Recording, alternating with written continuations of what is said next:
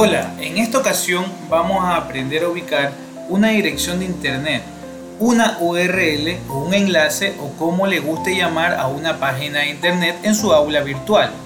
Recuerde que para poder editar o navegar cualquier tipo de asunto en nuestro curso lo primero que tenemos que hacer es activar edición.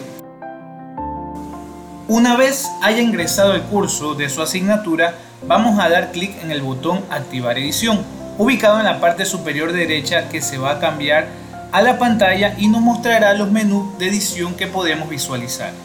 Nos ubicamos en la página donde queremos agregar el recurso y nos dirigimos al final de ella y daremos clic en la opción añadir actividad o recurso.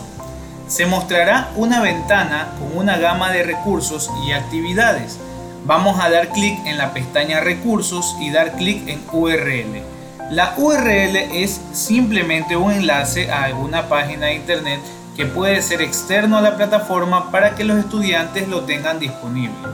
Una vez elegimos la URL, se presenta un nuevo formulario donde encontraremos dos campos importantes a llenar que son nombre, el cual aparecerá en la página principal del curso, y URL externa, donde tendremos que ubicar la dirección de internet a la que deseamos que lleguen los estudiantes.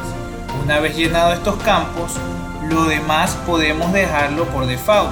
Vamos a ir hacia abajo al botón que dice guardar cambios y regresar al curso.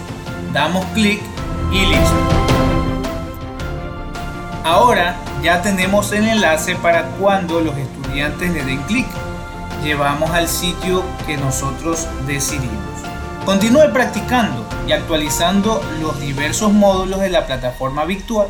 Sin duda, su aplicación mejora el proceso de enseñanza-aprendizaje. Éxitos, hasta pronto.